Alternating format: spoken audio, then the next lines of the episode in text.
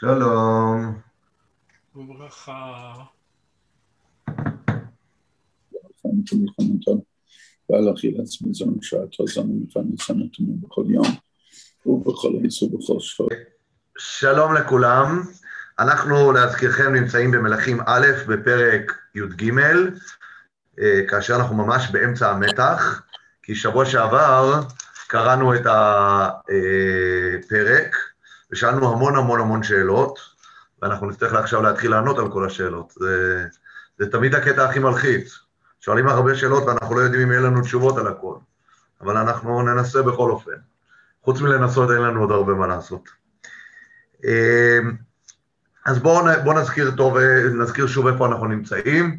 אנחנו נמצאים אה, באמצע, ה, אה, אחרי המהפכה הגדולה של ירבעם, ירבעם בנבט, המהפכה הדתית שלו במלכות ישראל, אחרי שהוא מורד ברחבעם, הוא מנהיג במלכות ישראל אה, מהלך דתי יהודי חדש, כמו שאמרתי, זה מהלך יהודי, זה לא עבודה זרה, שבו יש לוח שנה חדש, ויש מקדשים חדשים, ויש כהנים חדשים, וכחלק מהמהלך הזה מגיע הרגע הגדול שלו, אותו רגע שבו הוא אה, בחודש שבדה מליבו, זה החודש השמיני, בסוכות שלפי החשבון שלו הוא עולה על המזבח להקריב, ואז באותו רגע הקדוש ברוך הוא שולח נביא, איש אלוהים, למלכות אה, אה, ישראל, הנביא מגיע מיהודה, אנחנו שאלנו מה המשמעות של הנביא שמגיע מיהודה, אבל הוא מגיע מיהודה, אנחנו לא יודעים את השם שלו, אין לנו מושג מי זה, אה, והוא נשלח כדי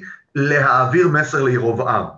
מה המסר שהוא מעביר לירובעם? קודם כל, באמת, אה, הוא אה, אומר לירובעם, וכאן הוא מדבר למזבח ולא לירובעם, הדגשנו את זה, מה הוא אומר? שבעוד 300 שנה תהיה פורענות מאוד גדולה, יקום מלך חדש שקוראים לו יאשיהו, יחריב את המזבח וישרוף את עצמות הכהנים על גבי המזבח הזה, ואנחנו קראנו באמת שבוע שעבר בתוך מלכים ב' בפרק כ"ב, איך באמת הנבואה הזאת יוצאת לפועל. ואנחנו שאלנו כאן כמה שאלות. שולחים את אחיה השילוני. אחיה השילוני הוא הנביא המקומי, למה צריך לשלוח נביא מיהודה? למה אנחנו לא יודעים את השם של הנביא הזה? ולמה אין פורענות מיידית? למה מחכים כל כך הרבה שנים? אנחנו למדים בהמשך שלנביא הזה יש איסור לאכול ולשתות בזמן שהוא נמצא בממלכת ישראל כשהוא הולך לבית אל. לא ברור למה, אנחנו ראינו שירובעם מנסה למנוע ממנו לאכול, לא מצליח, את ירובעם הוא מצליח לדחות ולהגיד מה פתאום, הקדוש ברוך הוא ציווה שאני לא אוכל, אבל אחר כך מתלבש עליו נביא זקן, והנביא הזקן מצליח לפתות אותו לאכול, איך הוא מפתה אותו? הנביא הזקן אומר לו, גם אני קיבלתי נבואה, והנבואה אומרת שכן תבוא ותאכל.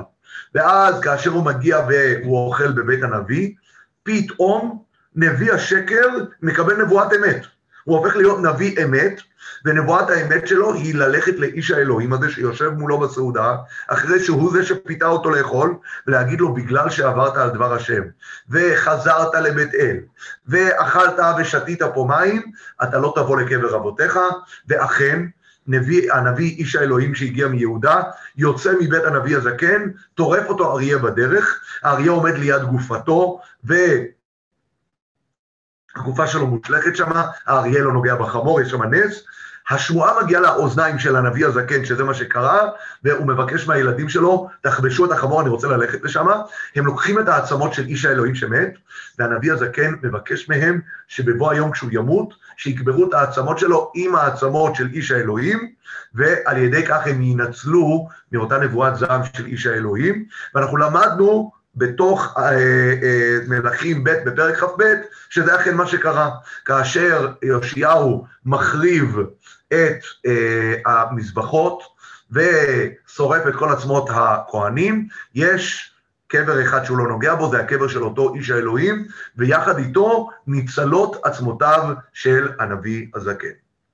ואנחנו שאלנו כאן כמה וכמה שאלות, ואני אתחיל מהשאלה דווקא, השאלה הכי מהותית פה, שהיא זאתי שתכוון אותנו בסופו של דבר לתשובה פה.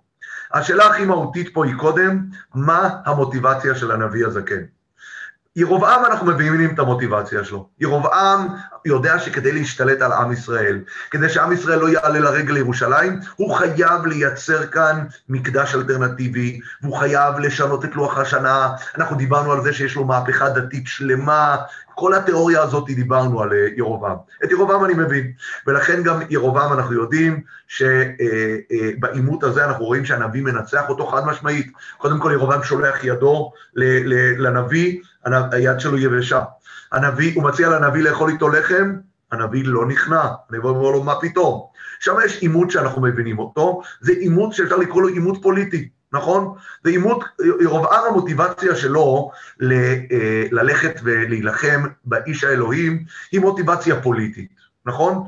ושם הוא מצליח. אבל הנביא הזקן הזה, שהוא נביא שקר, מה המוטיבציה שלו פה לבוא ולהפיל את איש האלוהים מיהודה? זו השאלה הראשונה.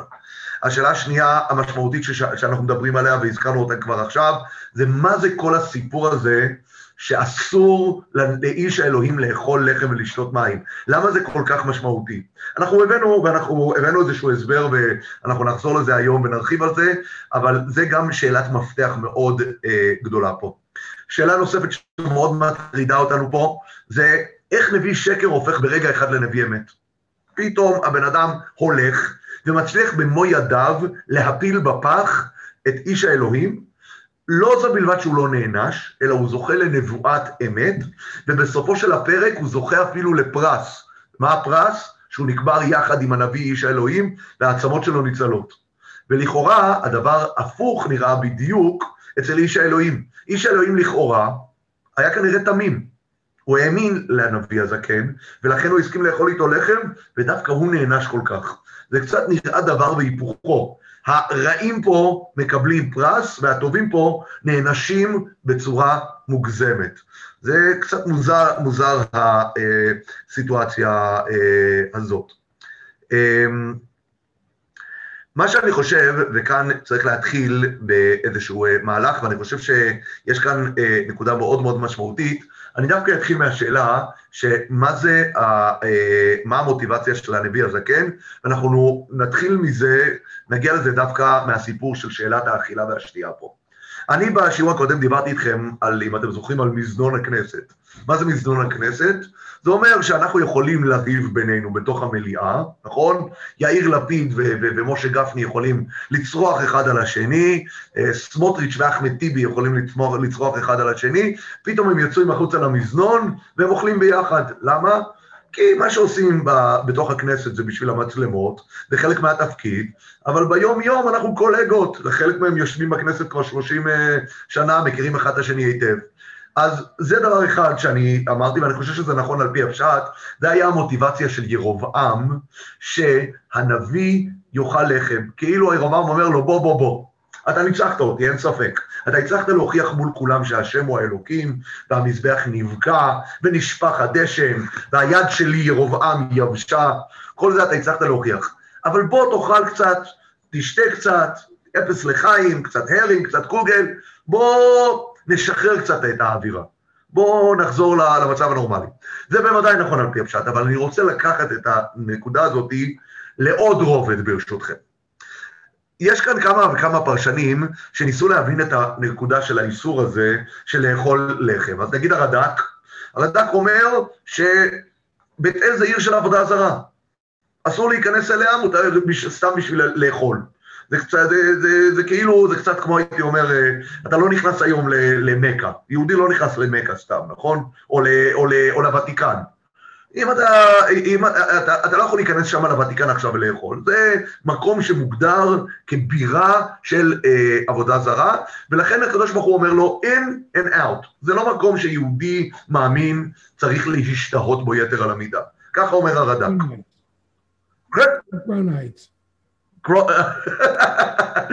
הרלב"ג אומר שזה קצת סמל, סמל העתיד.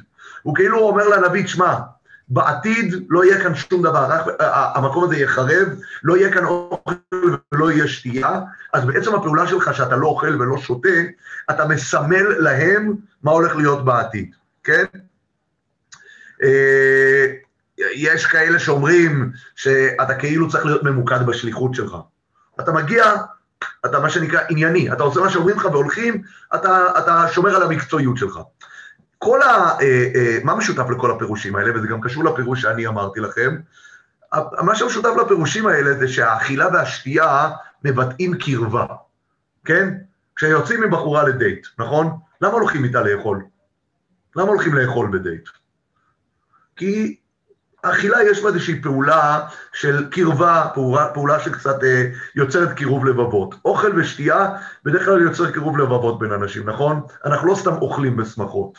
קודם כל זה דבר טוב, כשיש אוכל אנשים באים, אבל יש גם משהו פסיכולוגי שאוכל מייצר קרבה בין אנשים. ולכן כל הפירושים שהבאנו פה מדברים על זה שהאכילה והשתייה יגרמו לנביא, לאיש האלוהים הזה, להזדהות ולהתחבר למקום. אבל יש כאן כיוון אחר, שאני חושב שזה כיוון שהוא אמיתי לגמרי. בשביל זה, אני מבקש מכם לפתוח בספר עמוס בפרק ז'. עמוס. בתריעשר, כן?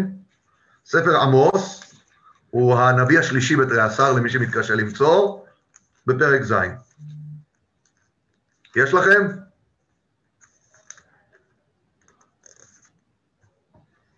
רק כדי להסביר לכם קצת את הרקע פה, וזה מאוד מאוד חשוב אני, אה, אה, להבין פה את הרקע, כי אנחנו נלמד מפה משהו מאוד מאוד מאוד משמעותי וחשוב לפרק שלנו, מתוך הסיפור של עמוס הנביא.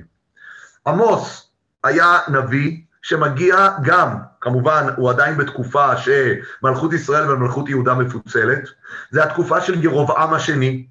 ירובעם השני זה תקופה באמת קצת לפני הנפילה הגדולה. ממש אוטוטוט, ממש 50-60 שנה אחר כך, מלכות ישראל מתרסקת לחתיכות, אבל עכשיו היא נמצאת ברגעים של שיא. מלכות ישראל באמת גדולה ופורחת, יש שפע כלכלי, אבל מה? הכל רקוב מבפנים. עמוס מנבא, והוא מנבא שמלכות ישראל הולכת לקרוס. והוא מנבא שמלכות הולכת לקרוס, ושימו לב, נפתחו בפרק ז', בפסוק, אה, אה, אפילו, הנה, פסוק אה, ט', ונשמו במות ישחק ומקדשי ישראל יחרבו, וקמתי על בית ירובעם בחרב. אני לא אקרא את כל הנבואה, אבל הנבואה אומרת שבית ירובעם, אגב, זה לא הירובעם שלנו, זה הירובעם השני, אבל אני חושב שלא במקרה, יש כאן רמז גם בעניין הזה. היה עוד ירובעם, יש את הירובעם שלנו ויש את ירובעם השני. ירובעם השני הוא היה הנין של יהוא. שושלת יהוד זה השושלת הכי חזקה של ממלכת ישראל בתקופת בית ראשון. והדור הרביעי זה של ירובעם, קוראים לו ירובעם השני, ירובעם בן יואש, והוא הופך, אה, אה, אה, עמוס מנבא על המפלה שלו. עכשיו שימו לב מה קורה בפסוק י"ב. אחרי שעמוס מנבא שממלכת ישראל תקרוס, וישלח אמציה כהן בית אל אל ירובעם מלך ישראל לאמור. קשר עליך עמוס בקרב בית ישראל, לא תוכל הארץ להכיל את כל דבריו. מה הוא אומר לו? יש לך כאן נביא שמחרחר אה, אה, ריב, שיוצר כאן בעיה, שהוא מדבר נגד בית המלוכה, וזה איום על בית המלוכה. ככה אומר לו אמציה, שהוא הכהן בבית אל, אותו בית אל שלנו, שיש שם כרגע כהן, הכהן של מקדש בית אל, שנמצא במלכות ישראל, הוא מזהיר את מלך ישראל באותה תקופה, ירובעם השני, ואומר לו, עמוס מדבר נגדך, כה אמר עמוס, בחרב ימות ירובעם וישראל גלו יגלה מעל אדמתו. הוא אומר למלך, תראה, אתה חייב לטפל בנושא הזה. ויאמר, ואני ממשיך, פסוק י"ב, ויאמר אמציה אל עמוס, חוזה, לך ברח לך אל ארץ יהודה, ואכול שם לחם ושם תנבא. תלך לארץ יהודה ושם אתה תאכל לחם ושם אתה תנבא.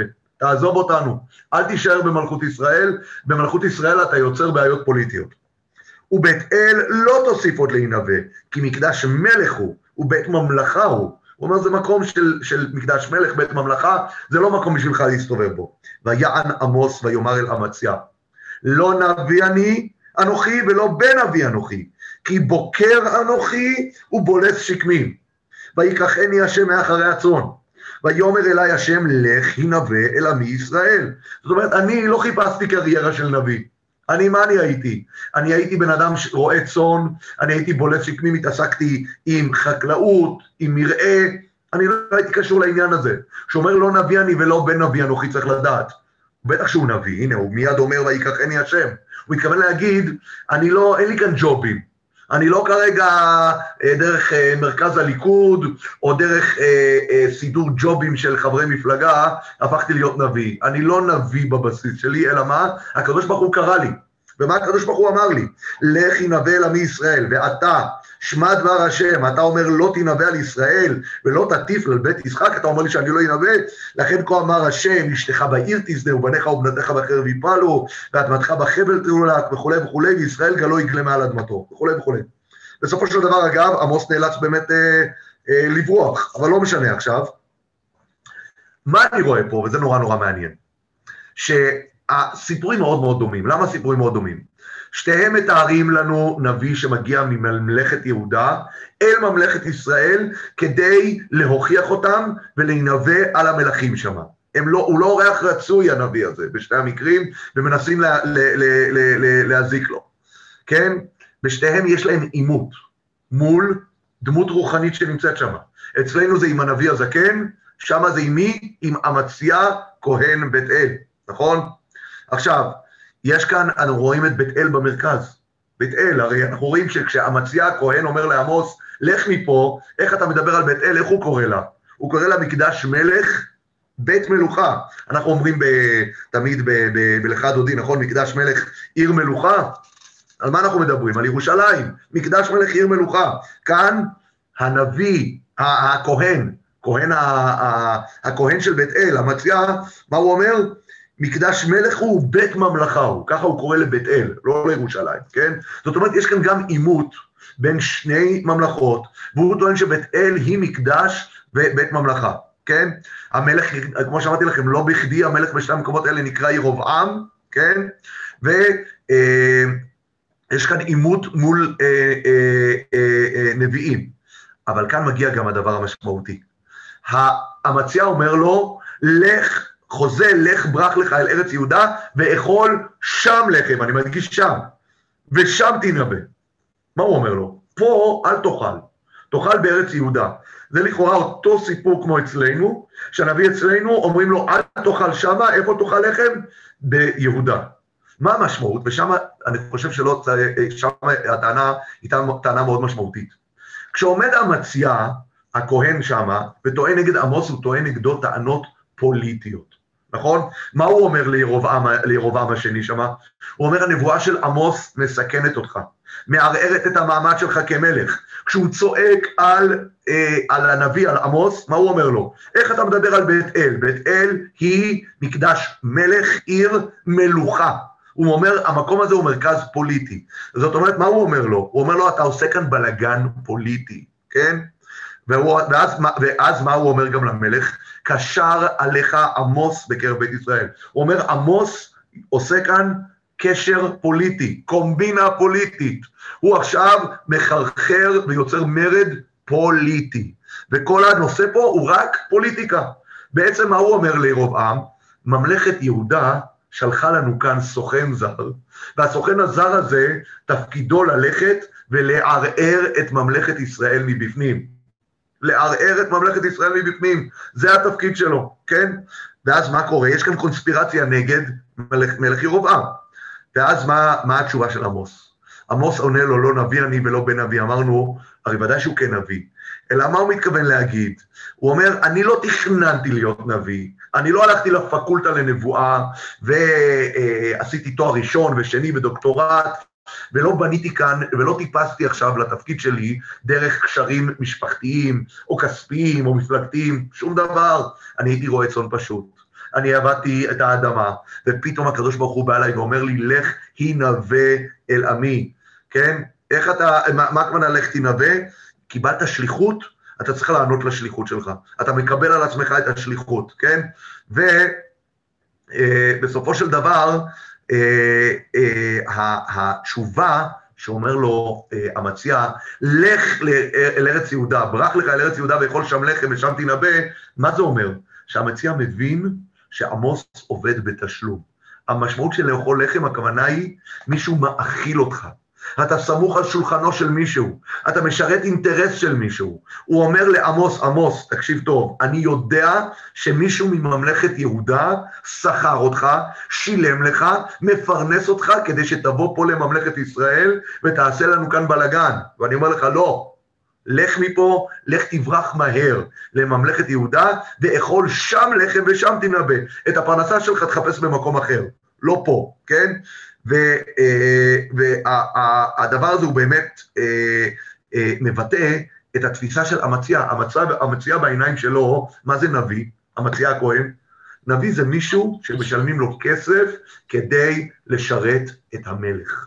נביא תפקידו לשרת את המלך שמשלם לו. אנחנו מיד נראה שזה אותו סיפור שחוזר לעצמו עוד כמה פעמים בתנ"ך וגם אצלנו. מה? אפשר אולי לומר שמי שמפרנס אותו זה דווקא מישהו בממלכת ישראל, שמה, כאן קיב... היית פה נביא, ופה קיבלת תשלום, עכשיו לך לממלכת יהודה ושם תאכל לחם, שם יפרנסו. כן. תראה, לא, המציע לא אומר לו מי משלם לו. המציע בסופו של דבר אומר לו, לך תאכל לחם, הכוונה היא, אתה משרת אינטרס מסוים, זה מה שהוא מתכוון להגיד לו. האם האינטרס הוא מתוך ממלכת ישראל או מתוך ממלכת יהודה? הוא אומר, הוא מאשים אותו כמישהו שהגיע מממלכת יהודה האויבת, כן? זה האויבים, כדי לעצור, לעשות בלאגן פה בממלכת אה, אה, ישראל, כן? אגב, הנה, הרד"ק שם אומר, הרד"ק בעמוס, תקשיבו למשפט. הוא אומר, אמר לו המציע שילך וינבא בארץ יהודה, כי שם יאכילו לחם ממנהבי רעת מלכי ישראל. הוא אומר לו, תשמע, כשאתה מדבר נגד ממלכת ישראל, אתה יכול להרוויח הרבה יותר אצל השכנים. השכנים ישלמו לך הרבה יותר. שווה לך, אם אתה ביזנסמן, ללכת לעשות את אותו ג'וב ואותה עבודה בממלכת יהודה, כי בממלכת יהודה כל כך ישמחו לשמוע שאתה אומר שממלכת ישראל נחרבת. זאת אומרת, הוא אומר לו בלשון ביזיון, אגב, רש"י אומר, לשון ביזיון אמר לו, שם ייתנו לך פתותי לחם בשכר שתתנבא להם. הוא אומר, לך, לך, לך. לך לממלכת יהודה, שם ישלמו לך את הפרוטות שאתה מנסה. כאילו, אל תנסה להרוויח כאן על חשבוננו, כן? עכשיו, הדבר הזה הוא כל כך משמעותי, למה? כי אנחנו רואים, אגב, לאורך כל התנ"ך, שכשמישהו מאכיל מישהו אחר לחם, זה מבטא תלות. זה מבטא את זה שאני תלוי בך. הדוגמה הראשונה, אנחנו מכירים בתחילת ספר שופטים, אדוני בזק, מספר שהיו מלכים מלקטים תחת שולחנו. זאת אומרת, מי שבא לאכול תחת השולחן, זה אומר שהוא זקוק לי, אני צריך לזרוק לו לחם מתחת לשולחן, שהוא יאכל. אה, אה, אה, אגב, אחד מהדברים, אני חושב שהוא הכי יפים, תפתחו את הפסוקים האחרונים של ספר מלכים ותראו דבר מדהים. מה הפסוקים האחרונים של ספר מלכים?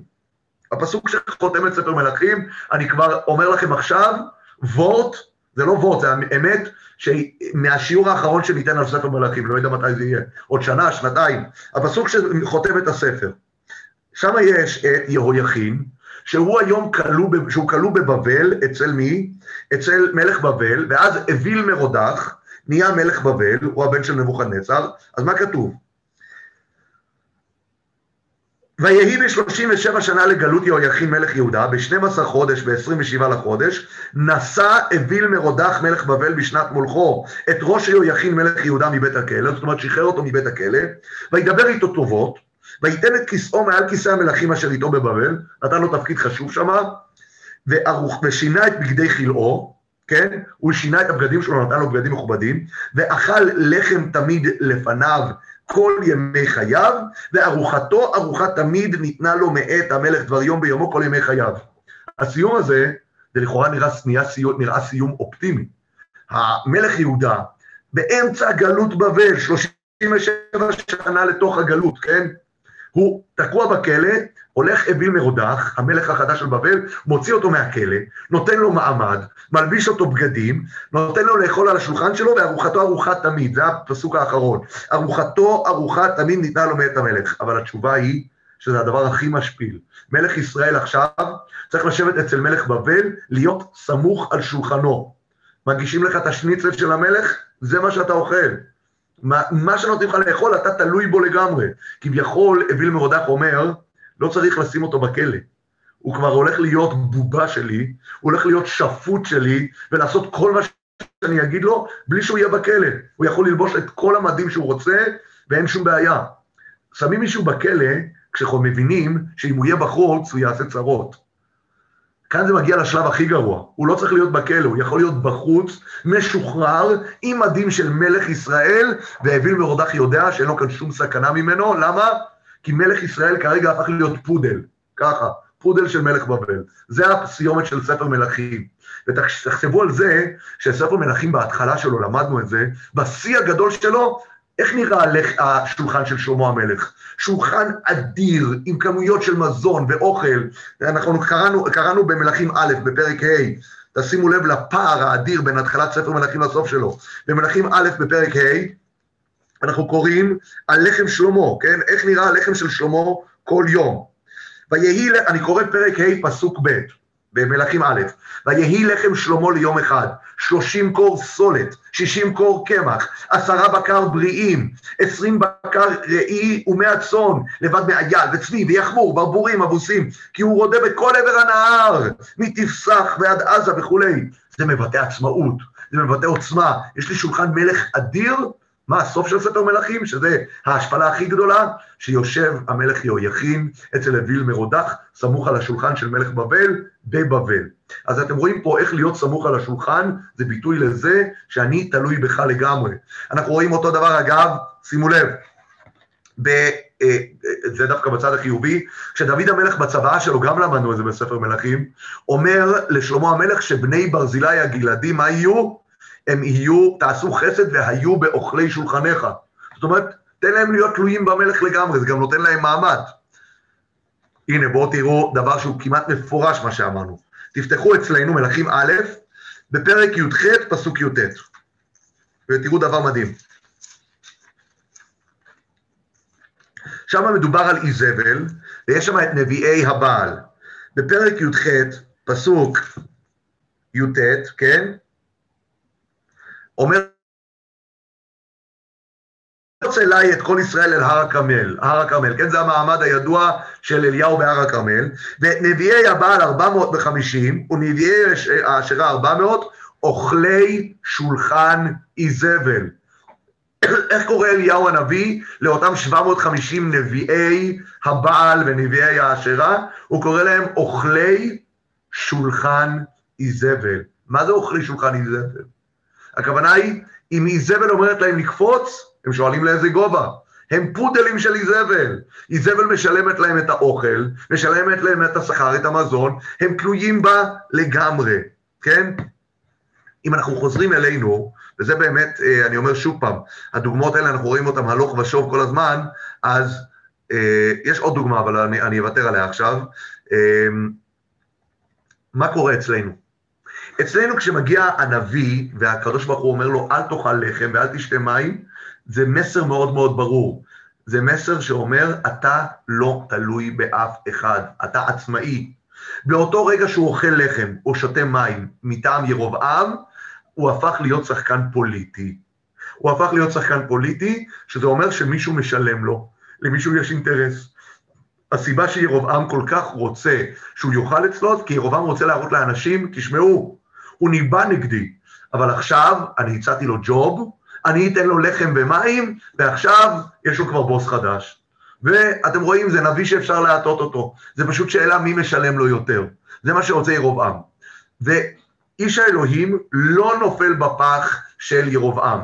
והוא מצליח להתנגד לו ואמר לו, לא. הקדוש ברוך הוא אמר לי, לא תאכל לחם ולא תשתה מים ולא זה. אבל את הנביא הזה כן הוא, לא, הוא נופל. ומה המוטיבציה של הנביא הזה כן? אנחנו כבר למדנו בשיעור הקודם שהנביא הזקן הוא לא סתם איזשהו נביא בגמלאות שיצא לפנסיה, שיושב בבית שלו ו- ומחפש לעשות שטויות. מדובר על נביא שהוא היה נביא של המקדש בבית אל. איך אני יודע? כי אם אנחנו פותחים, ב, אה, שוב פעם, במלכים ב', בפרק כ"ב, איפה שמספרים לנו שהתממשה הנבואה של, של הנביא הזה, שם ראינו עם יאשיהו, משפט אחד שמספר לנו את כל הסיפור. במלכים ב' בפרק כ"ב, כן? טעיתי, בפרק כ"ג, זה רשום לי כאן כ"ב, גם שבוע שעבר טעיתי. פרק כ"ג, כן? מה כתוב שם? אני קורא בפרק מלכים ב', פרק כ"ג, פסוק י"ז. ויאמר, יאשיהו אומר, מה הציון על אז אשר אני רואה? ויאמרו אליו אנשי העיר, הקבר איש האלוהים אשר בא מיהודה, ויקרא את הדברים האלה אשר עשית על המזבח בבית אל. יאשיהו רואה את הקבר של איש האלוהים, אומרים לו, זה הקבר של האיש שניבא על כל מה שאתה עשית היום. ויאמר הניחו לו איש על ינה עצמותיו, וימלטו עצמותיו את עצמות הנביא אשר בא משומרון. מה זה הנביא אשר בא משומרון? מה הפירוש? אצלנו הוא נקרא הנביא הזקן, לאורך כל הפרק שלנו. שם קוראים לו הנביא אשר בא משומרון. למה? גם המפרשים שם אומרים, מה זה אשר בא משומרון? הוא קיבל ג'וב, הוא כל החיים שלו עסק בנבואה, הוא היה נביא שקר. הוא היה נביא שקר, הוא שירת כל מיני אינטרסנטים. כאשר ירובעם הולך וממציא יהדות חדשה, עם עיר עם, עם מקדש חדש, ולוח שנה חדש, וכהנים חדשים, הוא גם מביא נביאים חדשים. והנביא הזקן הזה הוא נביא שבא משומרון, ספציפית, כדי להיות נביא של מי? נביא של ירבעם בבית אל. הוא בדיוק כמו אמציה. אנחנו למדנו על העימות הזה בין אמציה הכהן של בית אל לבין עמוס הנביא, כאן יש את אותו עימות בדיוק, רק 300 שנה קודם, כן? בין איש האלוהים לבין הנביא הזקן. והנביא הזקן הוא הנביא של הדבר הזה. יש לנו הוכחה מאוד ברורה שהוא הנביא של הדבר הזה. אנחנו שאלנו שבוע שעבר, מה זה, מה המשמעות של הפורענות הזאת, שכתוב שעצמות אדם ישרפו עליך. אז אנחנו הסברנו, גם את זה ראינו מתוך הסיפור אה, של יאשיהו, איך שהנבואה באמת מתממשת, שמה עשה יאשיהו? הוא שרף את כל הקברים של הכהנים שהיו מסביב למזבח בבית אל. למה? כי כהנים והנביאים וכל ה, מה שנקרא האנשי, האנשים הרוחניים שעבדו במקדש בבית אל, נקברו לידו. זה היה הנוהג המקובל, שהיו נקברים ליד המקדש. והעונש שלהם היה, וזה מה שאמר להם האיש האלוהים, אתם חושבים שהיום אתם עובדים את ירובעם והכל יהיה בסדר, לא ולא. עוד 300 שנה יוציאו את העצמות שלכם, יום אחד תמותו ואתם תיקברו פה ליד, את העצמות שלכם יוציאו מהקבר וישרפו אתכם על המזבח. ואמרנו שכנראה זה דבר שמאוד הפחיד אותם. זה נבואת פורענות, אנחנו אמרנו, מה, איזה פורענות זאת שאנחנו אומרים שמשהו יקרה עוד 300 שנה? זה לא עוד 300 שנה. כשאתה אומר לבן אדם בתקופה ההיא, שיום אחד יוציאו את העצמות שלך מהקבר וישרפו אותם, זה כנראה פורענות אמיתית. והנביא הזקן בעצמו חושש מהפורענות הזאת. איך אנחנו יודעים? כי עובדה שהוא מצווה את הילדים שלו. ביום שאני אמות תקברו אותי יחד עם איש האלוהים מיהודה, ועצמותיו ימלטו את עצמותיי. מה זה אומר? הוא ידע שגם הוא בעיקרון אמור לסבול מאותו עונש של כל הכהנים והנביאים, ולהישרף יחד עם העצמות שלהם. למה? כי הוא נביא שמשרת את מקדש בית אל. הוא נביא שקר שעובד כרגע ברבנות של בית אל, הרבנות של ירובעם, אבל זה התפקיד שלו. מה הוא עושה? אנחנו עוד ניכנס ולהבין מה, למה, על המהפך שקורה לנביא הזה. אבל על זה מלמד אותנו שהנביא הזה הוא נביא מטעם, הוא נביא שעובד שם. ובתור נביא שעובד שם אצל מקדש אה, בית אל, הוא שומע מהילדים שלו שירובעם לא מצליח להתמודד עם איש האלוהים, נכון? היד של ירובעם קופאת באוויר, ירובעם מנסה לשכנע את הנביא הזה לבוא ולאכול לחם ולשתות מים, והוא לא מצליח. אז מה האינטרס שלו? האינטרס שלו הוא להראות לכל העם, יש כאן בסופו של דבר מפגש בין נביא אמת לבין נביא שקר, שהאינטרס של נביא השקר זה להפיל את נביא האמת. להפיל את נביא האמת ולהוכיח לעם שנביא האמת הוא גם נביא שקר. ואיך זה עובד? זה עובד באמת, באותה, באמת באותו ראש של, של אמציה הכהן, שמתמודד מול עמוס. אחת מהבעיות הקשות של נביאי שקר, זה שהם לא יודעים שיש כזה דבר נבואת אמת. הם מעולם לא חוו נבואת אמת. אז מבחינתם, כל נביא הוא קולגה. הוא בסך הכל בן אדם שמספר לעם שאלוהים אמר כל מיני דברים, כי משלמים לו לומר את זה, זה התפקיד של נביא. אז נביא שקר, אחד מהבעיות שלו, זה שהוא לא יודע לזהות נביאי אמת בעיקרון.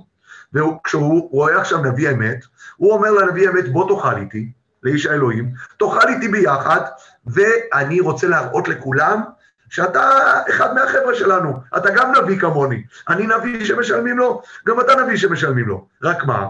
הוא יודע שהנביא הזה סירב לאכול שמה, הוא יודע שהוא חייב לשקר לו כדי שהוא יאכל, אז מה הוא אומר לו? הוא אומר לו, אני קיבלתי נבואת אמת שאומרת שכן תבוא ותאכל, כן? תבוא ותאכל, ככה, ככה אני שמעתי, כן? וזה אה, מעניין כאן לראות שכשיש לאיש האלוהים מאבק פוליטי מול ירובעם, שם הוא מתמודד.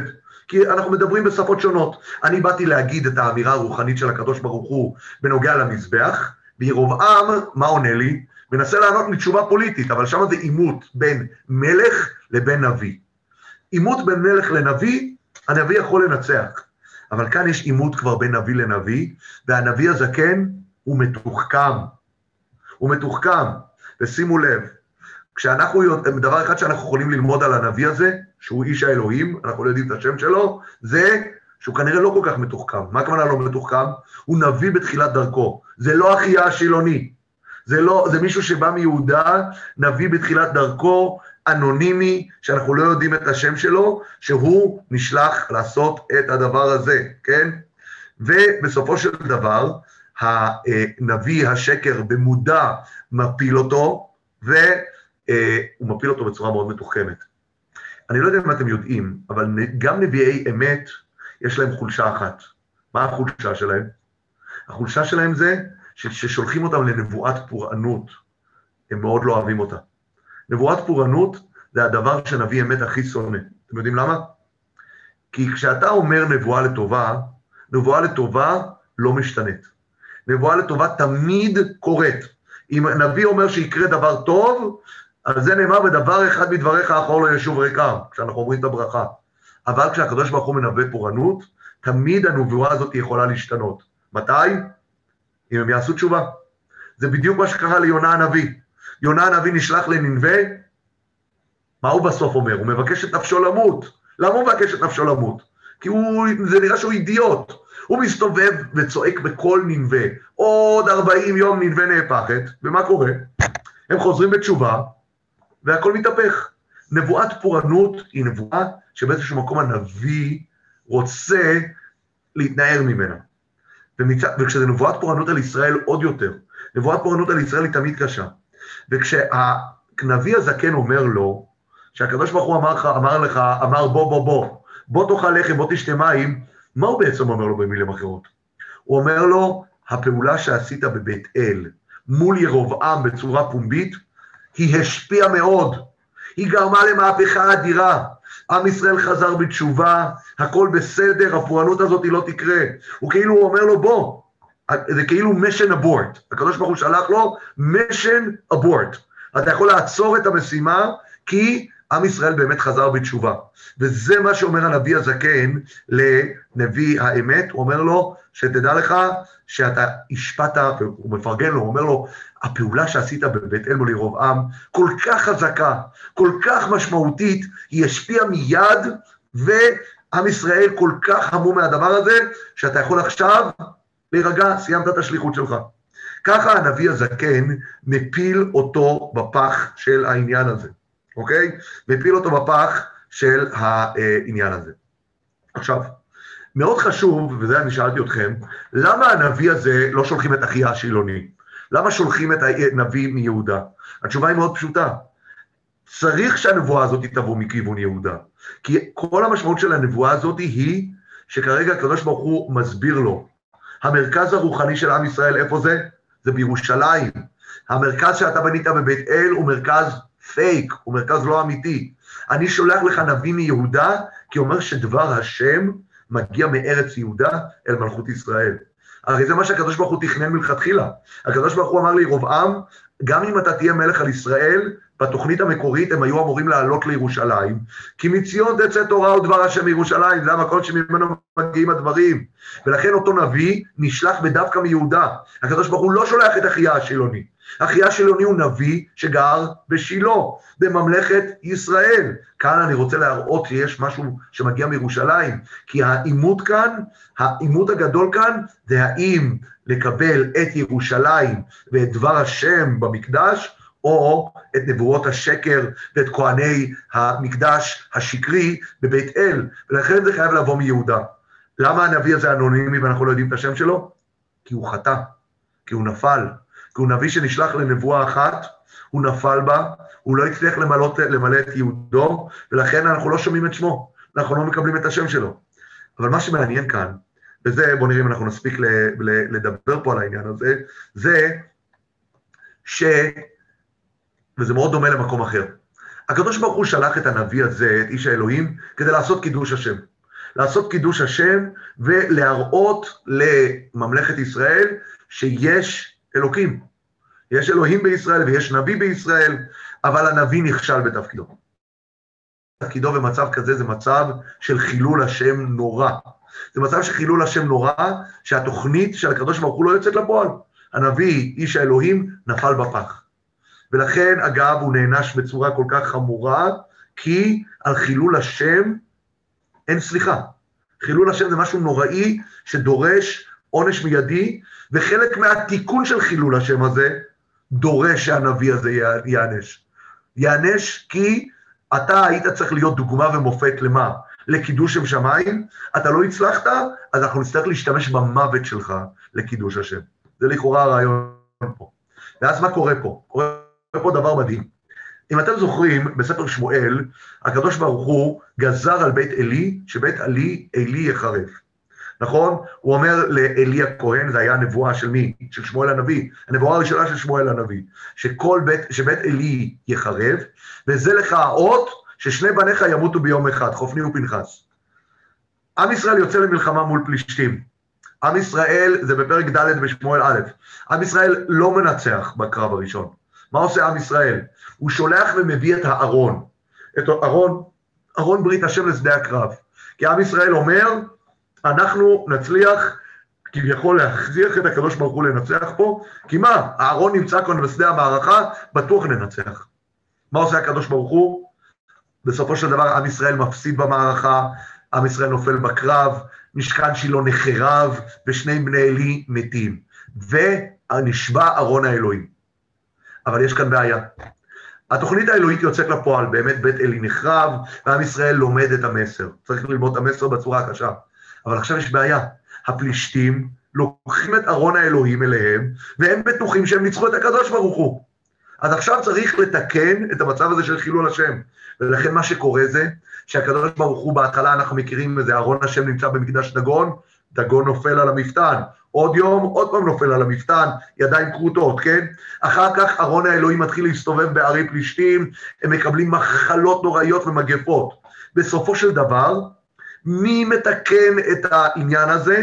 דווקא אותם כהני פלישתים. אותם כהנים שחשבו שהם יביאו את ארון האלוהים אל המקדש שלהם, והם יצליחו להוכיח שדגון, האל שלהם ניצח את הקדוש ברוך הוא, הם אלה שישלחו את ארון השם על עגלה רתומה לשברים, עם מנחות והכול, למה?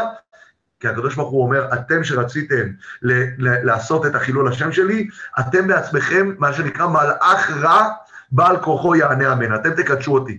והקדוש ברוך הוא עושה אותו דבר פה בפרק שלנו. בפרק שלנו הנביא הזקן היה חוטא ומחטיא. הוא זה שכדי לחלל שם שמיים, הולך ומשקר לאיש האלוהים. הוא אומר לאיש האלוהים, אני קיבלתי נבואה שאומרת שכן תאכל לחם ותשתה מים. אבל הקדוש ברוך הוא כאן מסובב את הכל כדי שמתוך אותו בן אדם שעשה את החילול השם, דווקא ממנו יגיע קידוש השם. דווקא גדול הדור, הנביא הזקן, שהוא גדול הדור של ממלכת ישראל, הוא נביא שהביאו אותו משומרון, כי הוא היה כנראה נביא מפורסם, גדול וידוע להיות הנביא הגדול של מקדש בית אל, אותו נביא יצטרך ללכת ולהוכיח לכולם שיש אלוהים בישראל, שהקדוש ברוך הוא מלך, ושהנביא הזה, איש האלוהים, היה נביא אמת, כל הסיפור הזה מספר לנו איך הקדוש ברוך הוא יגרום דווקא למי שחילל את שמו, להיות זה שבסופו של דבר בעל כוחו יקדש את שמו, אבל על זה אנחנו בעזרת השם נלמד בשיעור בשבוע הבא. תודה רבה.